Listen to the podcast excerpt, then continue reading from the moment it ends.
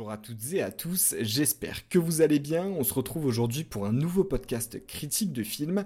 Et pour cet épisode, nous allons parler de l'une des plus grosses sorties du mois de janvier avec Pauvre Créature, une œuvre qui sort complètement de l'ordinaire et des standards cinématographiques, ce qui ne l'a pas empêché pour autant de gagner un Golden Globe en tant que meilleur film musical ou comédie. Là pour le coup, on est sur une comédie, une comédie au beau casting, au décor magnifique et à l'histoire peu commune. C'est donc avec un grand plaisir que je vais commencer par vous présenter le film, puis que j'enchaînerai avec l'incontournable critique, sans oublier de conclure avec des anecdotes croustillantes. Voilà, le programme est posé. Commençons donc sans plus tarder. Moi, c'est Bella Baxter. Je suis faillible et j'ai besoin d'expérience. Bella sort et vit des aventures. Donc Bella a beaucoup à découvrir. Pauvre créature, un film réalisé par Yorgos Lantimos, déjà responsable de sorties comme The Lobster ou encore La Favorite, toutes deux des succès critiques, et après un film au XVIIIe siècle et un autre futuriste, le réalisateur grec se plonge dans une complète dystopie sans réelle marque temporelle. Le savant fou qu'est le docteur Goldwyn ramène à la vie une jeune femme nommée Bella Baxter. Assoiffée de connaissances, elle s'enfuit afin de découvrir le monde qui l'entoure, et c'est son innocence et sa pureté qui en font alors une étrangère prête à tout pour l'égalité et la liberté.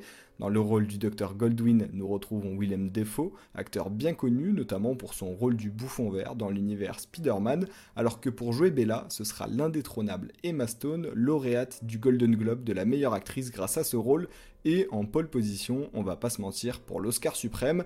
Mark Ruffalo fait lui aussi partie du casting, tout comme Rami Youssef, autant dire qu'avec une telle équipe, j'attendais beaucoup de cette œuvre et je sais que je ne suis pas le seul. Fini donc le suspense, il est maintenant temps de passer à la partie critique afin de savoir si oui ou non il faut aller voir Pauvre créature au cinéma. C'est un sujet d'étude. Bonsoir. Son cerveau et son corps ne sont pas tout à fait en adéquation. Mais elle réalise des progrès à une vitesse qui dépasse l'entendement. Commençons comme d'habitude par les points positifs de ce film bien particulier dans lequel il va falloir s'accrocher pour tout comprendre. Principe du film, globalement, c'est qu'on redécouvre le monde à travers les yeux d'une adulte au cerveau d'enfant, et l'axe que prend le réalisateur, c'est de montrer et de juger plusieurs notions de société sans préjugés et sans tous les seconds sens auxquels on pourrait directement penser.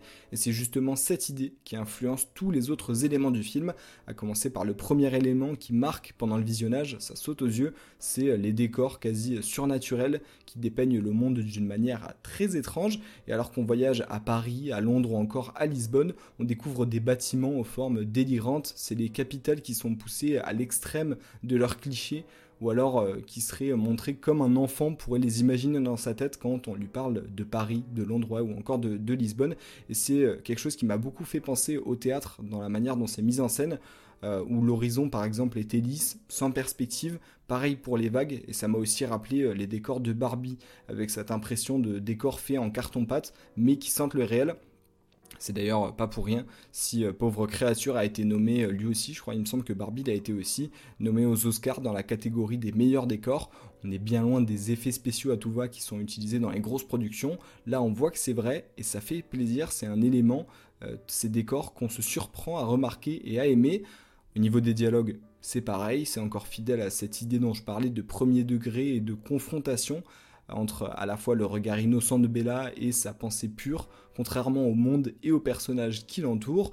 J'ai aussi remarqué que les répliques avaient beaucoup de rythme dans leur écriture, comme si c'était des tirades ou des poèmes avec des rimes, ce qui n'est clairement pas sans me rappeler le style d'écriture de Camelot premier volet, dont on avait déjà parlé ensemble sur la chaîne. Le résultat qui en ressort, c'est le même, c'est qu'il euh, n'y a pas beaucoup de mouvement et d'action, mais l'admiration qu'on éprouve pendant les grandes scènes de dialogue et les grandes tirades rattrape tout le reste. Alors bien sûr, les répliques ne sont rien sans les acteurs pour leur donner vie. Il faut rendre à César ce qui appartient à César. Et à ce titre, le trio Emma Stone, Willem Dafoe et Mark Ruffalo sont juste parfaits. Ils nous font rire à la fois grâce à du comique de situation et des blagues un peu lourdes, mais aussi grâce à leur grande éloquence. Et pour faire un petit focus sur la grande star de ce film, Emma Stone, elle fait beaucoup d'ombre à ses deux camarades grâce à sa très belle prestation, elle qui arrive si bien ici à jouer une enfant dans le corps d'un adulte et tout ce qui va avec. C'est-à-dire pas de synchronisation des mouvements, donc pendant une bonne partie du film, elle ne plie même pas les genoux, elle a beaucoup de mal à s'exprimer, et du coup au fur et à mesure, on assiste à son éveil, son développement physique, son développement mental, qui en font une femme forte et indépendante, capable de penser par elle-même, en tout cas à la fin de l'histoire, toutes les expériences y passent, hein, elles sont confrontées au regard innocent de Bella, vivre en société, s'instruire, s'émanciper, mais par-dessus tout, c'est dans la découverte de son corps et de ses désirs qu'on la suit.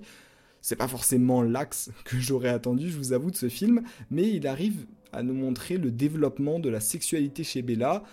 Par contre, ce qui est, bien fait, hein, c'est que c'est fait euh, sans tabou, sans la prise de vue de désir, mais plutôt directement comme la satisfaction d'un besoin. La réalisation fait tout pour euh, ne pas que le spectateur soit gêné et regarde une scène de sexe comme n'importe quelle autre scène dans le film, et ça, ça marche. Et justement, en parlant de la réalisation, il faut qu'on fasse un petit focus quand même dessus. Le réalisateur est très connu pour ses angles de caméra, euh, où il passe beaucoup de temps, ça se voit, à les choisir pour que ce soit ça colle bien à, l'idée qu'il a envie de transmettre à travers le film, et encore et toujours dans cette idée de montrer le monde sans préjugés, on oublie tout ce qui est plan serré sur les personnages, qui sont euh, souvent utilisés au cinéma pour montrer une émotion ou transmettre un sentiment au spectateur. Ici, on est quasi exclusivement sur des plans larges, en grand angle, voire même déformés, comme dans un œil de Judas.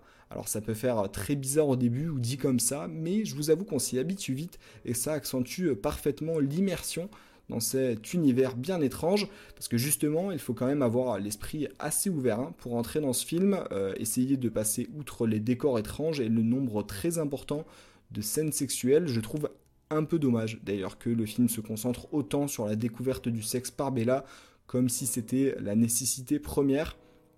Alors on a d'autres découvertes d'aspects qui auraient été plus intéressantes. Pour nuancer, on retrouve quand même des notions féministes importantes. En plus, le réalisateur laisse le champ très libre sur l'interprétation de beaucoup de choses, notamment sur la représentation des villes, là où pour moi c'est vraiment, je l'interprète comme un enfant décrirait les villes comme il les voit, là où Paris par exemple il pense à Montmartre, au Moulin Rouge, à tout qui est très proche, alors qu'en fait la ville est immense.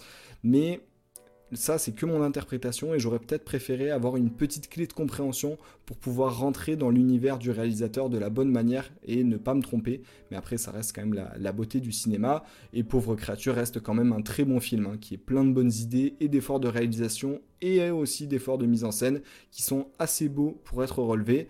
Réponse à la question faut-il aller voir Pauvre créature? Ma réponse est oui.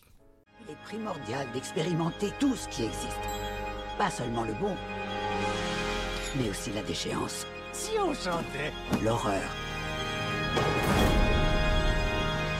La tristesse. Bella Alors seulement on peut appréhender le monde. Et une fois qu'on le connaît bien, ce bon vieux monde est à nous, trésor. Pour ceux qui ne le savaient pas, avant d'être un film, Pauvre créature, c'est un roman écrit par Alasdair Gray, sorti en 1992. Pendant longtemps, l'auteur a d'ailleurs refusé que son œuvre soit adaptée au cinéma, avant qu'il ne rencontre finalement Yorgos Lantimos, et c'est en faisant un tour de la ville de Glasgow avec lui et en discutant longuement que le réalisateur a finalement charmé l'auteur. Et avant de saluer une nouvelle fois la performance d'Emma Stone, il est bon de savoir qu'elle est également productrice du film, avec donc un point de vue créatif important sur l'histoire, et les scènes intimes ne l'ont donc découragée en rien, elle a vite compris et cerné son personnage pour dire Bien sûr, il s'agit de Bella, nous ferons ce que nous avons à faire, une belle mentalité qui lui aura permis d'explorer le personnage et de nous le faire découvrir de la meilleure des manières. Emma Stone n'est d'ailleurs qu'une raison parmi tant d'autres de donner sa chance à Pauvre Créature, disponible depuis la semaine dernière au cinéma. J'espère que cet épisode vous aura plu. N'hésitez pas à vous abonner pour ne pas manquer les prochains. Et d'ici là, je vous dis à bientôt et portez-vous bien.